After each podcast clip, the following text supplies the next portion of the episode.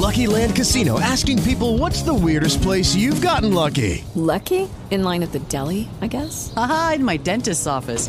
More than once, actually. Do I have to say? Yes, you do. In the car before my kids' PTA meeting. Really? Yes. Excuse me, what's the weirdest place you've gotten lucky? I never win and tell. Well, there you have it. You can get lucky anywhere playing at LuckyLandSlots.com. Play for free right now. Are you feeling lucky? No purchase necessary. Void where prohibited by law. 18 plus. Terms and conditions apply. See website for details.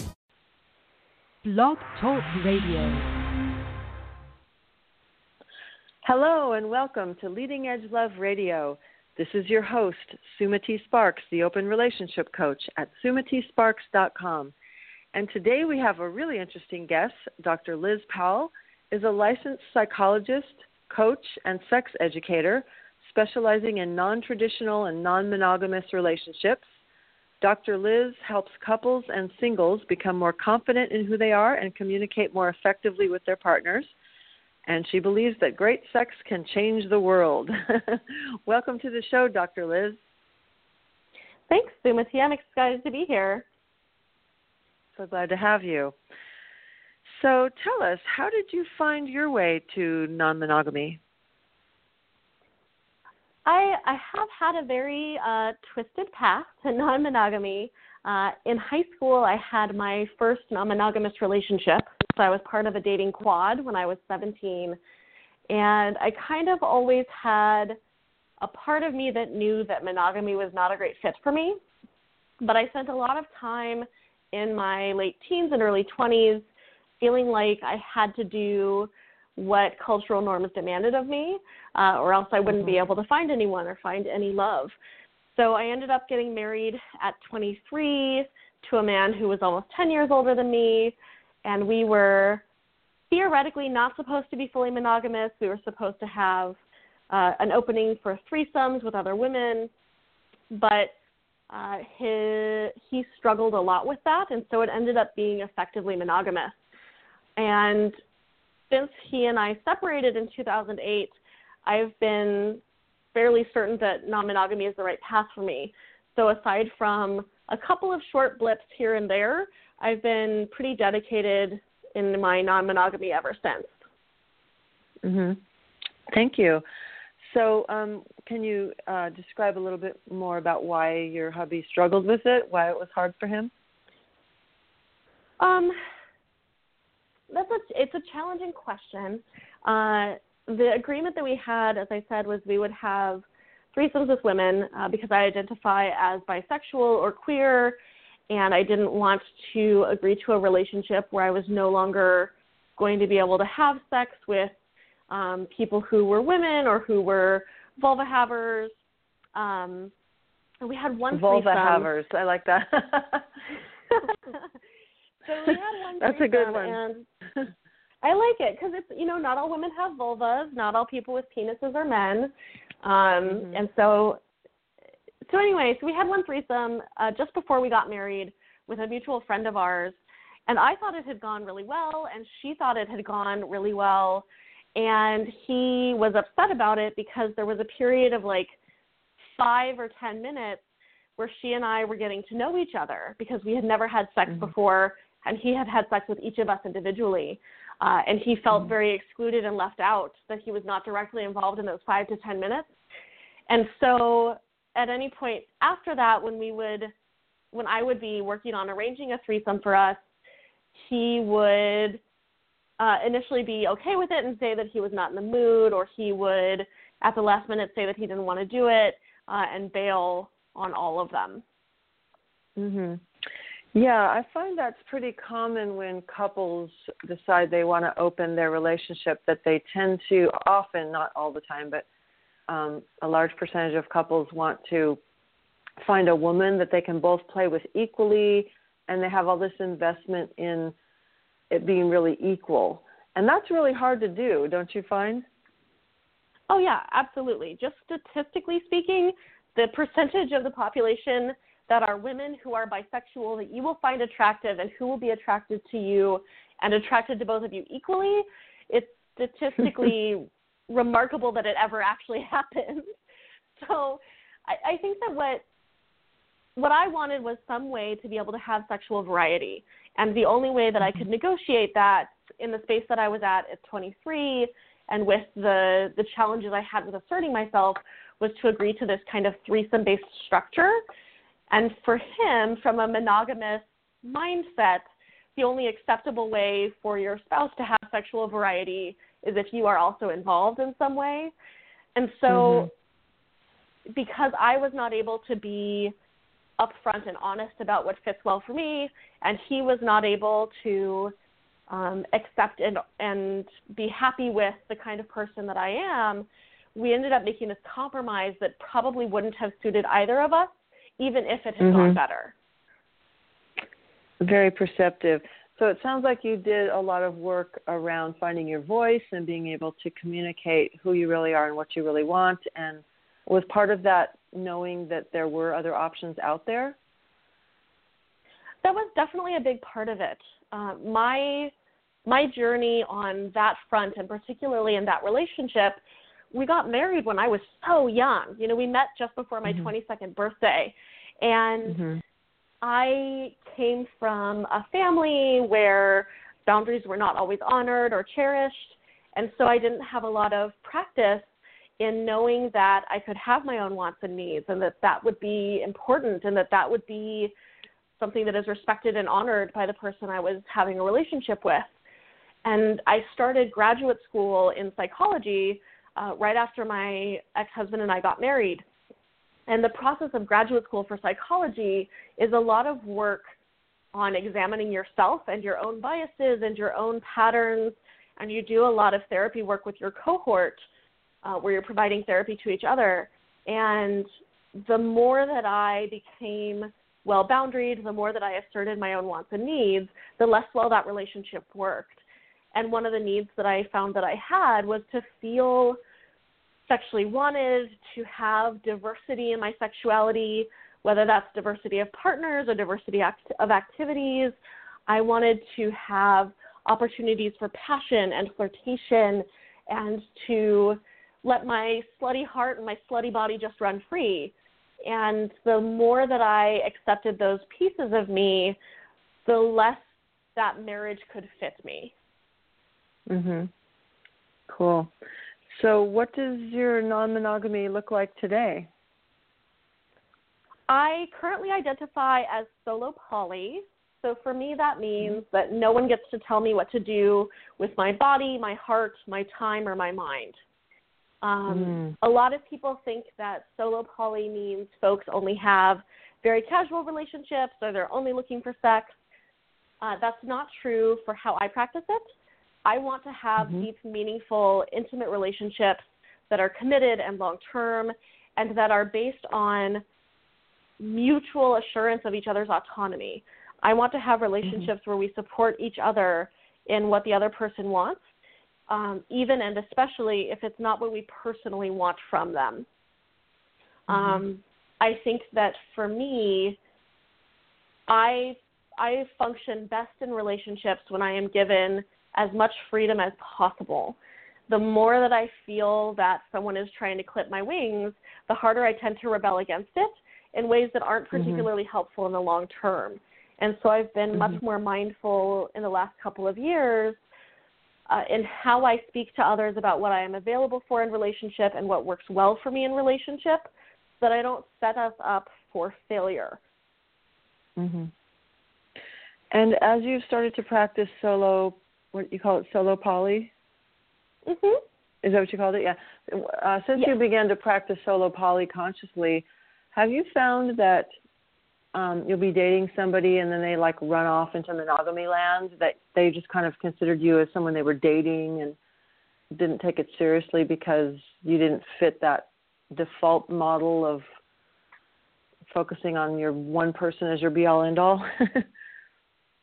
I don't have many people who I date run off into monogamy land, mostly mm-hmm. because the majority of folks who I date have been poly for a long time and are are very staunchly poly. Um, I have had some people uh, begin to, I think, from a like a subconscious place, begin to treat our relationship as less valid or less worthy of attention and time and effort than others. because I Mhm. think that most of us don't know how to interact with someone in a way that is not moving towards greater dependence on each other, but that instead is Mhm. focused on continually building autonomy. And so I think that when I say things to people like, I don't think I really want to live with partners, I especially don't want to share a bedroom with a partner, people hear that as, I don't want our relationship to become serious because they're still very attached to that relationship escalator model of how relationships are supposed to go. That relationships Mhm. only go in one direction. If you aren't continually advancing upward, then there's something wrong and you have to break it off and start over.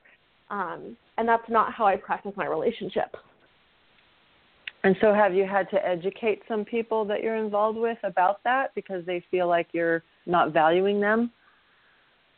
I have had to some. Um, I think that one of the challenges of dating while solo poly is that a lot of people, so there are different ways in which people will use solo poly identification. Some people are solo poly and they identify that and expect that they will continue to identify that for the foreseeable future. Some people identify as solo poly when they are taking a break from other styles of relationships or when they are currently single. And so, Mhm. Because there is not, because the term can be used in multiple ways, I often have to explain to people what it means to me and how that affects my relationships with them. Mhm. And so it sounds like there's a lot of communication that needs to happen. Um, it's one of the criticisms of non-monogamy is like, oh, you guys must just do a lot of processing. How do you respond to that criticism? My response to that criticism is frankly, I think people in monogamous relationships need to communicate more. They don't process Right. enough. Uh, when I talk to folks who are monogamous or I teach classes on um, relationship skills, I ask people who identify as monogamous how many of them have discussed with their partner what monogamy means for them, like what activities Mm. are and are not cheating. Because if you look at the surveys of people who say that they are monogamous, there is a huge range in behaviors that are considered cheating or considered perfectly acceptable. And a lot of it depends upon the person who's making that assertion. So while some people may consider porn cheating, others don't even consider sex cheating if it's in a different city and their partner never finds out. right. So when we look at how people from the mainstream mononormative culture approach processing and relationships, there's kind of this if I don't talk about it, it's not a real problem mindset that leads people to a lot more heartache and a lot more difficulty. You know, as a therapist, when couples come into my office, more often than not, the problems they're coming in with have been festering for so long that it is remarkably challenging to fix them. Because rather than Mhm. addressing that problem when it first began to happen, they just pretended it wasn't there, pretended it wasn't there, allowed resentment to build, allowed for these narratives about who the other person is to continue building in their heads to the point that they could no longer salvage a relationship. If you Mhm. wait until it is an emergency to talk about things, it is far harder to actually address it and fix it. hmm Good point. Thank you. So I want to talk about um, solo poly some more, but before we do, I want to go back a little bit to how did you get from this 23 year old married woman who's trying to figure out how to share your lover to dating pretty much only people who already have poly experience? And how would someone new to poly find their way to that kind of life where they have experienced poly people to choose from? Sure. I'm I'm lucky right now that I live in the San Francisco Bay Area where there is a huge conglomeration of poly folks. Uh, and so dating only experienced poly people is much easier in this area than it would be in many other areas. Um, My personal journey uh, when I when my ex husband and I split when I was 26, um, I immediately came out as non monogamous and began dating multiple people. And I was already connected with some folks who were doing various sorts of non monogamy. Um, and so I was able to kind of get in, in into those communities right away. I then went into the Army in 2015 or in 2010 and spent five years in the Army. And being non monogamous while you're in the Army is a little bit challenging because if folks find out, it can become problematic depending on what you're doing and how and with whom. Um, and so, So they so they still have the they have they have the don't ask don't tell for poly people in the military, huh? I mean, it, it's it's worse than that actually, because don't ask, don't tell was as long as you don't tell us about it, we're not going to prosecute you. Um, mhm. in the military, in the Uniform Code of Military Justice, uh, the UCMJ, which is the governing laws for all military branches, adultery is a crime. Um, Mhm. and adultery as a crime is technically hard to prove. They have to prove that you had sex with someone who is married and you were not their spouse. But inappropriate relationships are also forbidden in the UCMJ and also punishable. Mm. And inappropriate relationships are far easier to prove because what is considered an appropriate relationship is a much smaller scope than it is in the civilian world. Uh, part Hmm. of joining the military is that you volunteer to let go of some of the rights that you would have as a civilian. And so you Mhm. agree to a much more stringent code of conduct, a much more stringent code uh, of how you will present yourself to the world. Um, part of how I protected myself in those situations uh, was I always made sure that I was really great at what I did and that my command teams all knew me and appreciated the work that I was doing. Uh, in the military, everything that happens that could receive command action or punishment is up to the judgment of your commander. So if your commander knows you and likes you, they can be more lenient than if your commander already thinks that you're a problem. Mm. Um, I I also just was very cautious about how I spoke about my dating life at work, um, and I had to be very cautious about who I dated because I was an officer, and officers are not allowed to date or have friendships with people who are enlisted, um, Mhm. and that goes across branches. So even when I was stationed in Honolulu, where there's a huge military population, I had to be very cautious when I was dating to ask everyone if they were in the military and whether they were enlisted or an officer because I couldn't Yeah. have interactions with folks who were enlisted. Mhm. Wow, so it's only been a couple years since you've been out of the military and free to choose whoever you want to be with. I was still I still did a fair amount of choosing whoever I wanted to be with while I was in the military. I just had to do so in a way that was a bit less uh, public and out than I am now. Mhm. Um, Mhm. even towards my the end of my time in the military, I opened my first private practice in Savannah, Georgia, uh, oriented towards people who were non-monogamous and kinky. So anyone who found my website could probably guess that I was identified with those populations. Um, but again, because my command team liked me, there was no reason for anyone to cause a problem. Mm. Being out of the military, though, means that I can be on the Life on the Swing Set podcast and talk about the crazy sex I have at conferences um, and just be much more open about who I am and how dating works for me and what my relationship and sexual landscape looks like. Mhm. And how long have you been in the Bay Area? So I moved back here right when I got out of the Army in July of 2015. hmm Yeah, so that doesn't feel like a very long time. So, what tips can you give people who are new to non monogamy that want to get involved with a community and have a, an opportunity to meet lots of people? So I think the biggest asset to me has been that I have spent a lot of time forming friendships and connections with people who are well connected in the community. So getting to know some people, making some friends. Um, most of the people who I date or who become lovers in my life are people I'm meeting through other friends. Um, Mm-hmm. there are there are always munches there are generally get-togethers where you can meet other people who are similar to you or who share interests in things like non-monogamy or kink and going and becoming a part of the community and getting to know people will help you have a greater pool of folks to rely on to help introduce you to people who are a good fit um, Mm-hmm. I'm at the point now where uh, I have a couple of lovers in particular who will send me a message and say like, "Hey, you should meet this person. I think y'all would have a really good time together." and it's it's lovely to have people who are sharing and caring and who can help you meet those other folks. Um, Mhm. In terms of who the best folks for that are, if you can find people who um, are good at their poly skills and handle things ethically and are fairly slutty, the more people that someone connects with, the more likely it is they're going to meet people they want to connect you with.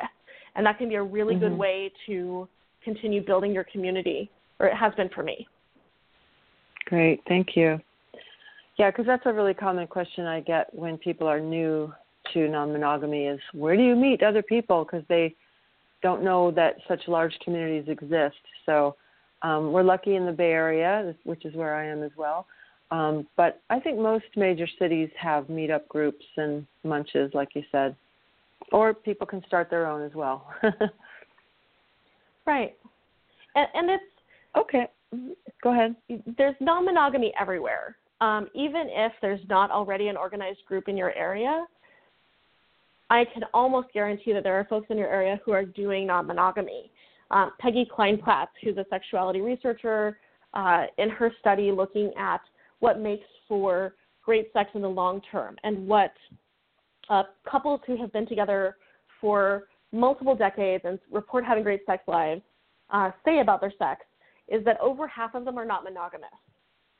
So when we look at people who report having great sex and have been together for a long time, non monogamy is actually common. So wherever you are, there are probably people who are doing non monogamy. You just may not know them yet. hmm Yeah, I've also found that in the swinger communities, there's a lot of crossover. That um, there are poly people who also go to swinger parties or play parties, um, but you know they they may not present that way because strangely, swinging sometimes is more acceptable than being poly.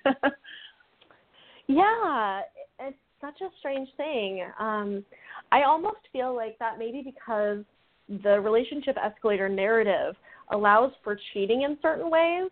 Like there's this understanding that on the escalator you're probably going to cheat at some point, uh, but having emotional relationships is viewed as more problematic because then you're definitely not on that escalator, and so you're going much more Mhm. strongly against mononormative values.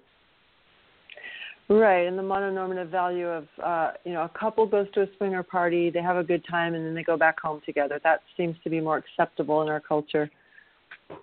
Right, because we have a very couple centric culture.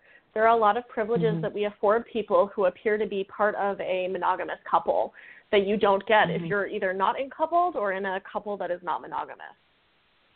Right, right.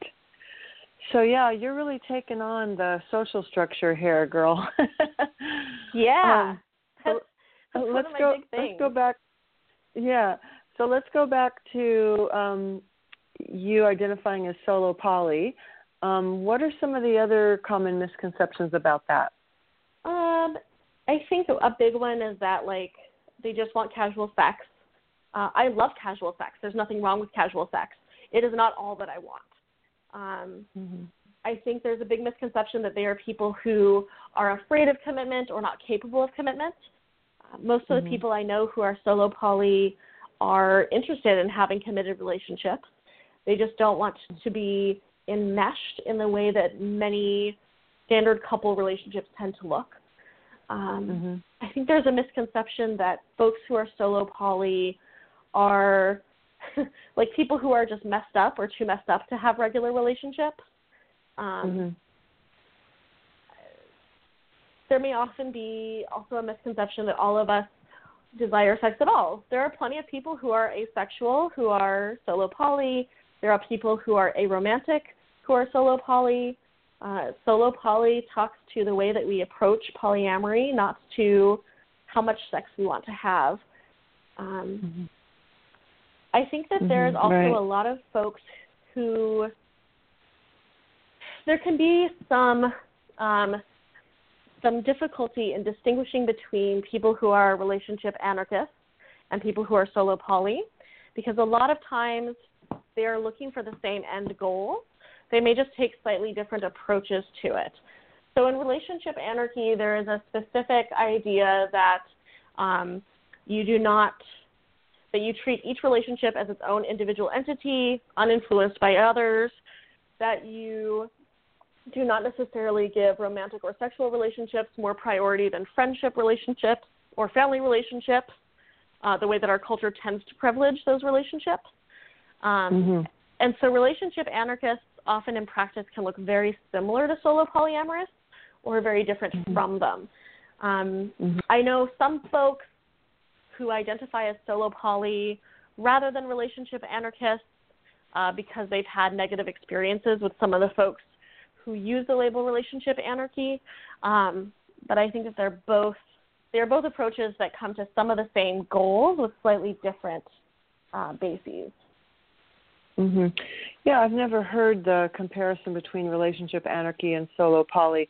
So, relationship anarchy includes all of our relationships, not just our romantic or sexual relationships. That's that's a good point. I hadn't thought about that before. Yeah, and it's um, a lot of people who are good relationship anarchists will talk about how, again, in our culture, it's not uncommon, and it's a very common trope in shows and in movies where someone starts dating someone and suddenly doesn't have time for their friends anymore because it is Mhm. obvious that even if you are in a new romantic relationship, that has automatic priority over a friendship Mhm. that's been established for years. And so relationship anarchists instead break apart that convention and look at where they want to allocate their priority, uh, irrele- or without regards to whether it is romantic and sexual versus non-romantic or non-sexual. Right, right, right. Um, and you said something earlier. You talked about continually building autonomy. So, can you speak more about that phrase and how the lack of enmeshment can lead to a healthy relationship? That is such a great question. Um, so, in my personal life, I have found that as uh, someone with a natural rebellious streak, uh, I often find that the big problem, the, the biggest problems in my relationships come from ways in which um, my partner or I try to force the other person to give us something that we want or need in a way that that person does not want to give us. Uh, Mhm. So I'll give an example. Um, a, a year and a half ago or so, I was in a relationship uh, with someone who uh, I had asked to move in with me, and we had been sharing a bedroom, and they wanted us to follow much more closely to common couple scripts than I found that I wanted to when we got there. Before we got to that point, I thought that maybe I would want to follow those couple scripts with that person. But as we started to do them, it didn't really fit for me. So when we came to that point of what this person wants and what I want are different, um, the reaction from my perspective as someone who is solo poly would be to try as best as I can to find a space to support the person in what they want, even and especially if it's not what I want. Um, instead, what happens um, in a way that creates greatest autonomy. So in that case, if what I wanted was for us to not share a bedroom anymore, and what that person wanted was to share a bedroom, my approach in focusing on enabling autonomy would be to find a way to stop sharing a bedroom, maybe take a break for a bit to recalibrate ourselves, and then figure out where our relationship is from there. Mm-hmm. My goal in a relationship is to help my partners become the best version of themselves that they can be and to support them in what it is that they need for that to happen. Um, Mm-hmm. a lot of times, what my partners may need may be something that I don't personally want, but I would so much rather support them in what is right for them than try to force them to do something that would be right for me. I think Mhm. that we often in a relationship act from places of fear and of uh, worry about loss, and we come from this space of scarcity and worrying that if we don't hold up on tightly, if we don't keep trying to make this happen, then we won't be able to get our needs met. And I think that it ends up driving a wedge in relationships that makes it much less likely that you'll get your needs met than if you had just been able to roll with that need for autonomy in the first place. So I want to enable everyone in my life to do what's right for them uh, and to make the choices that are best for them. I can let them know how I'll feel about it or how it might impact me, but I don't ever want someone to make a decision that is wrong for them just because it will make me feel better. Mm-hmm, right. Um, if you're just joining us, you're listening to Leading Edge Love Radio. This is your host, Sumati Sparks, the open relationship coach at sumatisparks.com. And we're speaking with Dr. Liz Powell of sexpositivepsych.com. And Liz works with uh, couples and singles who are, um, she specializes in non traditional and non monogamous relationships. So, and you have obviously you have a psychology degree and, and uh, counsel people. Um, so, do you think that non-monogamy requires a pretty healthy psychological profile? Because I find that oftentimes when couples get together um, in traditional relationships, there are so many expectations that come with the package, like expectations for security, expectations for the other person to validate their worthiness or to make them feel lovable. Um, so many expectations that we just automatically put on the other person. So, do you think that healthy non monogamy requires that people have done some deep soul searching around those issues? I think that healthy non monogamy is easier the more work that people have done on themselves. Mm-hmm. At the same time, I would be hesitant to suggest that you have to be like a certain degree of health in order for non monogamy mm-hmm. to work for you. Um, mm-hmm. I think that what makes non monogamy work well is understanding who you are, what does and doesn't work for you, and how to communicate that to a partner. Um, mm-hmm. I think that the more the more work you've done on those issues in general, on understanding yourself in general, on knowing your own patterns, on building your own healthy boundaries, on developing good communication skills, the easier non monogamy will be. Um, I think for me personally, the concern that I have is that um, I don't want there to be any kind of feeling that if you have a mental illness or if you aren't particularly good at those things yet, that you shouldn't do non monogamy. There may be some mm-hmm. people who uh, have different boundaries around how much skillfulness or how much experience they need from partners. Uh, for instance, because I'm a therapist and my whole job is emotional labor, I have a much lower threshold for how much emotional labor starts to feel like too much for me. Um, mm-hmm. I, I tend to have boundaries that are much firmer and slightly further out than a lot of people might because I spend so much energy and labor uh, at work on helping people with these kinds of issues. And it, it's mm-hmm. very easy for that kind of work at home to start to feel like work as well. Mm-hmm. However, there are plenty of folks who have a lot more availability and a lot more ability to support and to hold people who are still working those things out. And so I think mm-hmm. it's mostly about finding someone who has uh, the available energy and resources uh, and can support you through that journey. Mm-hmm. Right. Thank you. Um, so, what are some of the other um, problems that you see uh, in how people do non monogamy? The biggest problem I see with how folks do in non monogamy I think comes down to not using their no when they mean it. Mm-hmm. Most of us, when we were growing up, were not socialized to tell people no. We were socialized to make people people feel better or to go along with things. Uh, many of us have families of origin where we were actively punished for no's or where boundaries were not welcome. Uh, and as a result, most of us aren't good at letting people down, even when it's what we need to do to take care of ourselves.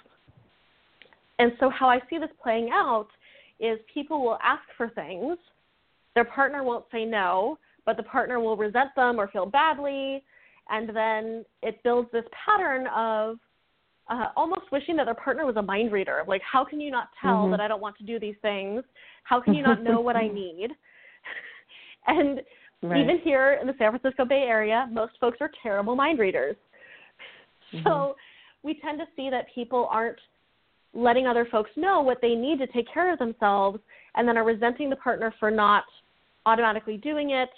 Uh, and on the flip side, people often will um, try to ask their partners not to do things uh, because they're afraid of what they might have to change or what they might lose if their partner doesn't go along with it. So the most common instance Mm-hmm. I see here is with um, folks who use veto in their relationship. Uh, I Mm-hmm.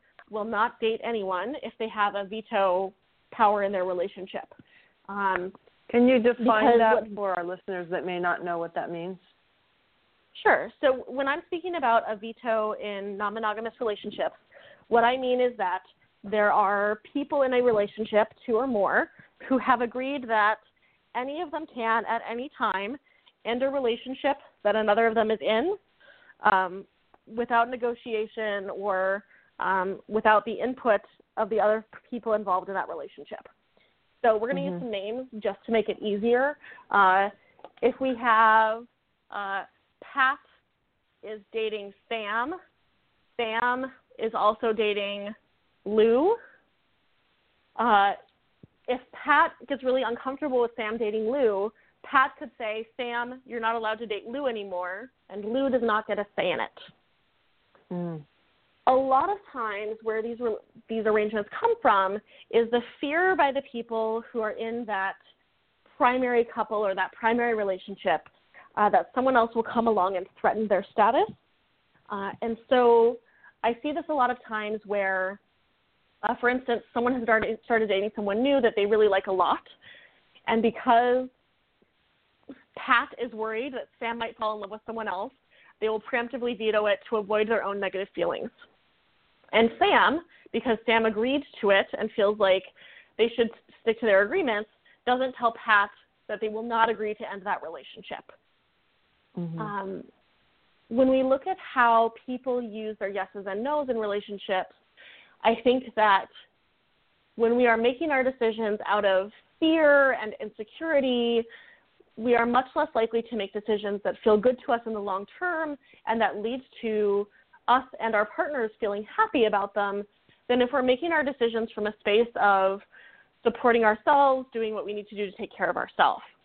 So, Mhm. in that situation with Pat, Sam, and Lou, if Pat was feeling really insecure about Sam's new rela- relationship with Lou, Pat might go to Sam and say, Hey, you're really excited about this new person. You're so deep in new relationship energy. Uh, I'm feeling kind of neglected. Can you schedule some time with me so that we can have some good couple time? Or they might go to Sam and say, I'm really uncomfortable with your relationship with Lou. I feel like Lou is a really problematic partner and is going to cause a lot of problems. Um, I, I value your ability to choose whatever you need to do for your life. And if you continue to date Lou, I may have to adjust what this relationship looks like. Mm-hmm. So the difference there is that when Pat has some skin in the game and has to actively ask for their own wants and needs, they're much more likely to create a structure that is helpful and easy than if they're able to just cut other folks out as soon as they feel insecure. Right. There's not a lot of room for growth if that if there's that veto and, and you don't have to address those uncomfortable feelings and have those conversations that cause us to have to stretch emotionally. Yeah, I think that a lot of people are coming from a good place of like not wanting to feel really hard emotions. It is really mm-hmm. challenging the kinds of emotions that can come up in the course of non monogamy. And the thing is, you can't actually legislate away a feeling. There's no way to create a set of rules that will guarantee that you're never going to have to feel uncomfortable or that you'll never feel jealousy. Mm-hmm. Jealousy isn't a bad feeling. There's nothing wrong with feeling insecure. Feelings are never a problem. Feelings just give us information. And so if you're noticing those feelings coming up for you, it's a great opportunity to ask yourself what's going on? What is it that might help you? What are all of the different solutions available to you? And then using your yeses and nos in an appropriate way that are about yourself, your body, your mind, your time, rather than about what you're okay with someone else doing. hmm I remember when I was new to uh, open relationship, I would feel jealous, but then I would feel ashamed of myself for feeling jealous, and I wouldn't share about it because I thought that I should be more evolved than that.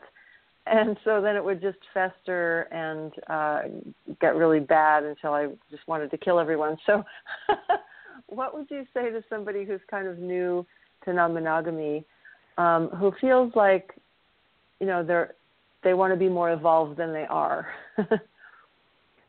So the thing is, even people who are really great at polyamory feel jealous. Jealousy mm-hmm. as an emotion, I, I think I see a lot of this like goal to like never feel jealous again. That's just simply not mm-hmm. realistic. If we set a goal mm-hmm. as a human to never feel sad again, people would think that we were strange.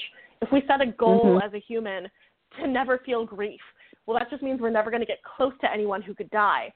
So mm-hmm. I think that we need to reframe our goals and look instead at how can I best learn from and handle jealousy when it happens rather than should I have jealousy? What does it mean that I have jealousy? It's totally okay mm-hmm. to feel jealous. There are people who have been mm-hmm. doing polyamory for a really long time who still feel jealous frequently. The difference is mm-hmm. not that they stop feeling jealous. The difference is that they've learned better tools for how to to handle it and how to ask for what they need when that jealousy arises. Mhm.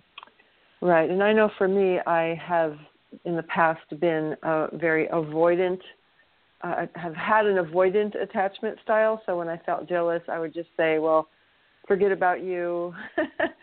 and what I've learned to do is to lean more into it. And it takes a lot of courage and practice to tell the person I'm feeling jealous, and then we can work through what my needs might be, and, and I get to practice asking for those and um, develop trust with my partner that they really do want to hear them. Absolutely. You know, there's a lot of great books out there that talk about this. Uh, Brene Brown's work is fantastic, and she talks a lot about how oftentimes when we're having those feelings that we want to shut down or push away uh, or control someone else, it's about our own fear of vulnerability that we're feeling mm-hmm. like we're exposed and we're trying to find some way to feel less exposed when really mm-hmm. the deep connection that we want and the intimacy we're looking for can only come when we allow ourselves to feel that and turn into it instead of away. Mhm. Right. Thank you. That's a good tip. Brene Brown is great. Um, so, what are your top tips for people thinking about exploring non-monogamy? So I think my first tip would be um, take some time to really think about who you are, how you show up in relationships, and what it is that you offer to potential partners. A lot of people, when they're first starting in non monogamy, especially when we talk about uh, heteronormative straight couples who are starting to like look for their unicorn, uh, they talk a lot about what they want from someone, but they don't necessarily have a good understanding of what it is that they offer to someone. Mm-hmm. The thing about non monogamy is that us dating someone doesn't limit our potential to date. So there are always plenty mm-hmm. of people that we can date in non monogamy. If what you're offering me is that you're able to date me and that's all that you have to offer, that is really easy for me to find. Um, if what you're offering is hot sex, there's tons of hot sex available. You need to have something else going for you. So think about what it is that makes you a good partner. What is it that makes you great to date? What is enjoyable about you? What is fun about you? Um, the next thing would be figure out as much as you can what your landmines are. What are the things that, when they happen, are likely to cause a serious reaction in you? Figure out how you tend to show up when you're feeling really angry or really hurt or really jealous. What are the tools that you tend to default to when you're having those more challenging emotions? Last, I like that. That's a great question. Good... What I, I'm just gonna I'm just gonna Go validate you for that question. What are your landmines? It's a great self exploration to discover what they are, and then to be able to tell a new partner um, what to watch for. It's, it's, I love the way you said that, the way you phrased that. Yeah, I think the last one I would say is figure out some good communication tools that work well for you. There are mm-hmm. a plethora of communication tools available out there, and some work better for different folks. Um, some people love nonviolent communication. Some people it doesn't fit well for them. Some people mm-hmm. really enjoy using I feel statements. Some people it feels forced. So think about what the different communication tools are that you can use and get some practice using them because as soon as you feel upset, it's going to be much harder for you to use them as skillfully. So the more practice mm-hmm. you can get using those tools somewhere that you're more comfortable, the easier it'll be when you're upset. Yeah, my uh, long-term partner and I, we um, we had we started using the timeout tool, and that made a huge difference where we it took us a couple times of trying, but we had to agree that when one of us calls a timeout, that we really have to honor that as really like the most sacred agreement. That um, you got to stop talking when the other one calls timeout because it could lead to things that you regret. so that was really helpful for us. Absolutely, timeout is a great tool, and I think really underutilized by folks. Uh, because it seems mm-hmm. so hokey and weird, but it's so mm-hmm. helpful. Uh, even if you just mm-hmm. give yourself time for your your sympathetic nervous system, your fight or flight response to die down, once that intensity of mm-hmm. emotion passes, it's far easier to communicate in ways that we're going to feel good about later.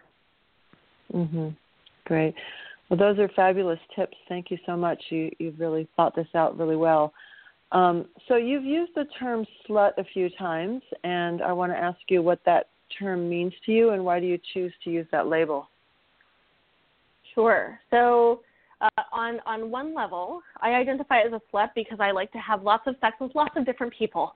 Um, and so, objectively speaking, when we look at someone who is a slut, I am a slut.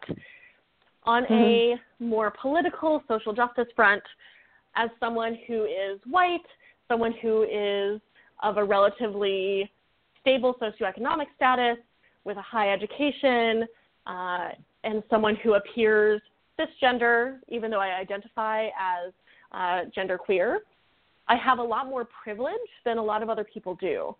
So when it comes mm-hmm. to reclaiming a term like slut that is so often used in highly gendered, misogynistic ways to uh, deter women from being sexual and from embracing their own sexuality, I decide to use slut proactively so that I can challenge people to rethink how it is that they are using it and work on reclaiming the term as a positive rather than as something problematic.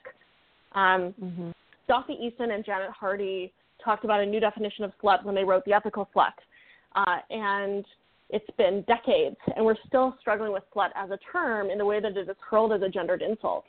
And so for mm-hmm. me, I love that I have a doctorate and I am a psychologist and I am intelligent and I identify as a slut because it forces people to think twice about what that term means for them.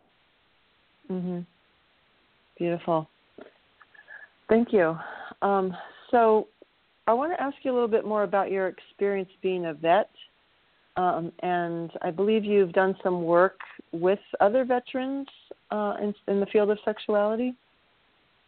Yes.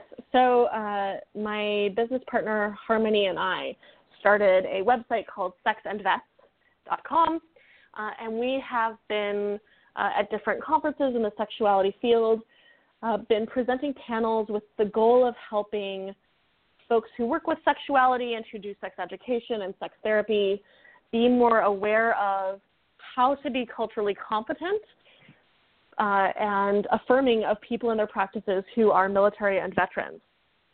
Um, my experience in the sex education and, and sex positive world as a veteran has been that no one blinks an eye when I identify as a slut, but when I tell people I'm a veteran, I get some really heinous things said uh, at or around me. Um, there is an interesting way in which, because of the often more liberal ethos of sex positive communities, there can be a generally anti military vibe. And what that means mm-hmm. is that communities like veterans and militaries who very badly need sex positive education and support and coaching and therapy may feel as though they are unwelcome in those realms. Because mm. if the person who is running the play party also posts on Facebook that the sole purpose of military operations is to kill black and brown people, you probably are not going to go. Or if you do go, mm-hmm. you're not going to be out about being a veteran or being in the military mm-hmm. because it feels too dangerous. So mm-hmm. I think that part of what our goal is is to help folks understand how they can understand people in those communities, embrace them, and that a lot of the ways that we think and talk about things are creating exclusion we may not intend to create. Mhm. Yeah, that's a really good point. Um, and can you talk about how um, the epidemic of PTSD affects our veterans' sex lives? Sure.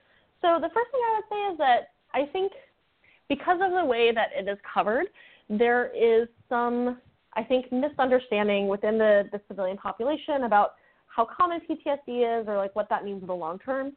Uh, our studies for the Iraq and Afghanistan conflicts have shown that at most 20% of the people who see the most combat end up with PTSD. And in any deployment, there's a large number of people who are deployed who never see any combat at all because they are Mhm. people who are working in dining facilities or doing HR type activities. Um, and so when I was in the military, everyone asked me if what I saw was a ton of PTSD, and I saw some of it, but I wouldn't say that I saw it at a significantly different rate than I see it in the civilian po- population. Um, Mm. PT, PTSD also as a, a mental illness is one of the easiest to treat because it has a specific precipitating factor. The treatments that we have for PTSD that are that are most evidence based, um, that would be prolonged exposure, cognitive processing therapy, and EMDR. My experience in using those with both military veterans and civilians is that almost everyone who completes a course of treatment recovers fully because again Hmm. what we're treating is something that evolved very specifically in relation to a specific event all of the Mhm. symptoms of ptsd are normal reactions to trauma they just get Mhm. stuck and end up not going away in some people um, hmm so in terms of how ptsd affects sex lives uh, when people have ptsd they're often uh, it tends to go to one of two extremes if they're having issues with sexuality on the one side the idea of touching someone and being intimate with someone is so vulnerable that it makes them feel like they're going to fall apart. So they avoid touch Mm. and intimate sexuality altogether. Mhm. On the other extreme, some people will use sexuality, particularly frequent casual sexuality uh, or sexuality that lets them check out, as a numbing behavior, as a way to avoid the feelings that they have. Um, the same way that people can use other things like drugs or alcohol or video games. Um, all of those are things that um, folks can do in ways that are healthier versus less healthy, that are about enjoyment and experience versus numbing and checking out. And so we tend to see kind of those two extremes that when folks have PTSD symptoms, they, they either cannot tolerate touch and sexuality because it feels too vulnerable, or they are using sexuality as a tool to avoid their feelings and to numb out. hmm Great. Thank you. Um, so I want to give you plenty of time before we run out of, of the hour here to talk about the classes that you teach. Uh, I believe that you do a lot of, of communication teaching, and you know, tell us a little bit more about the, the types of workshops and classes you do. Absolutely. So I offer live workshops and classes uh, in different cities when I travel there. If you'd like to see me in your city, you can shoot me a message through my website and let me know. Um, but I also have classes available online. So I have two of them right now. The first one is called Nasty Naughty Negotiation. And this class is all about how to get what you want using dirty talk. So if you've ever Mm. been curious about like how to hone your dirty talk skills, if you've ever wanted like a bank of words that you could use for dirty talk mad libs, this is a great class for you. What we look at in this class is how to develop our communication skills and then make the things that we're saying and the way that we're saying them fun and sexy and hot so that we're not just doing kind of cold, clean negotiation. We're doing negotiation as part of the sex that we're having. Um, Mm. It's a really fun class. Uh, both of my classes are available through sexpositivepsych.teachable.com.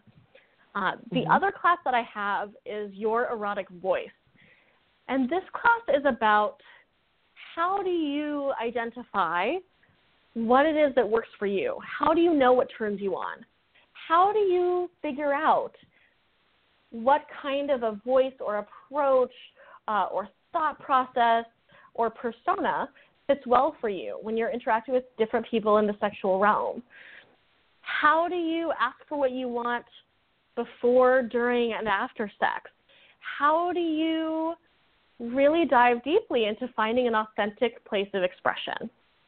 So, Your Erotic Voice is uh, a much more extensive program uh, where Nasty Naughty Negotiation is usually a single 90 minute to two hour class.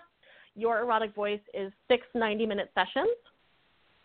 And it's got lots of homework for people of all different learning styles and approaches to continue these explorations and dive deeper into who they are as an erotic being and how they can bring that person into the world.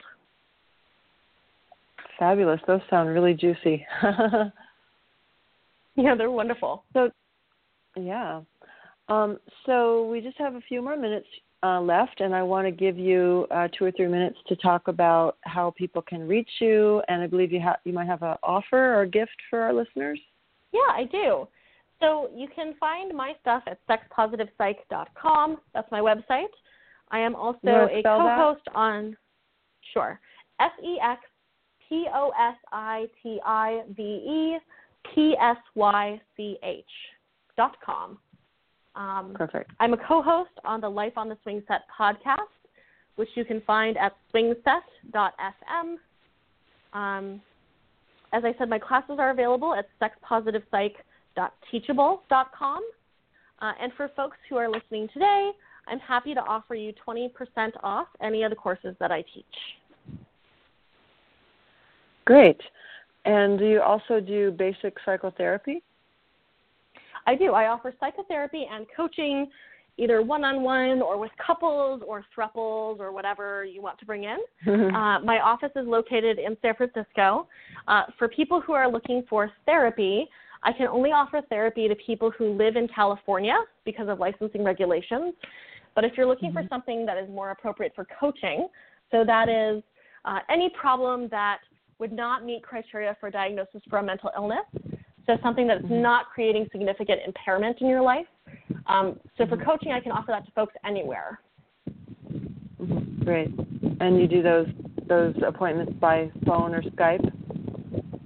So I can do them in my office in person if you're here in the San Francisco area, or by phone or Skype as well. Um, I actually use a program called VSee instead of Skype because it's a little bit better in terms of its compliance with HIPAA standards for electronic communications. Okay, great. Okay, well, um, Dr. Liz, I really appreciate you being on the show. It was really interesting to hear your approach, and you're a great thought leader and very articulate about um, these issues that so many people are exploring and learning how to master in the non monogamy world. So, thank you so much for gracing us with your wisdom tonight. Thank you so much for having me. Best of luck to you. You too. Okay, talk to you later. Bye-bye. Bye.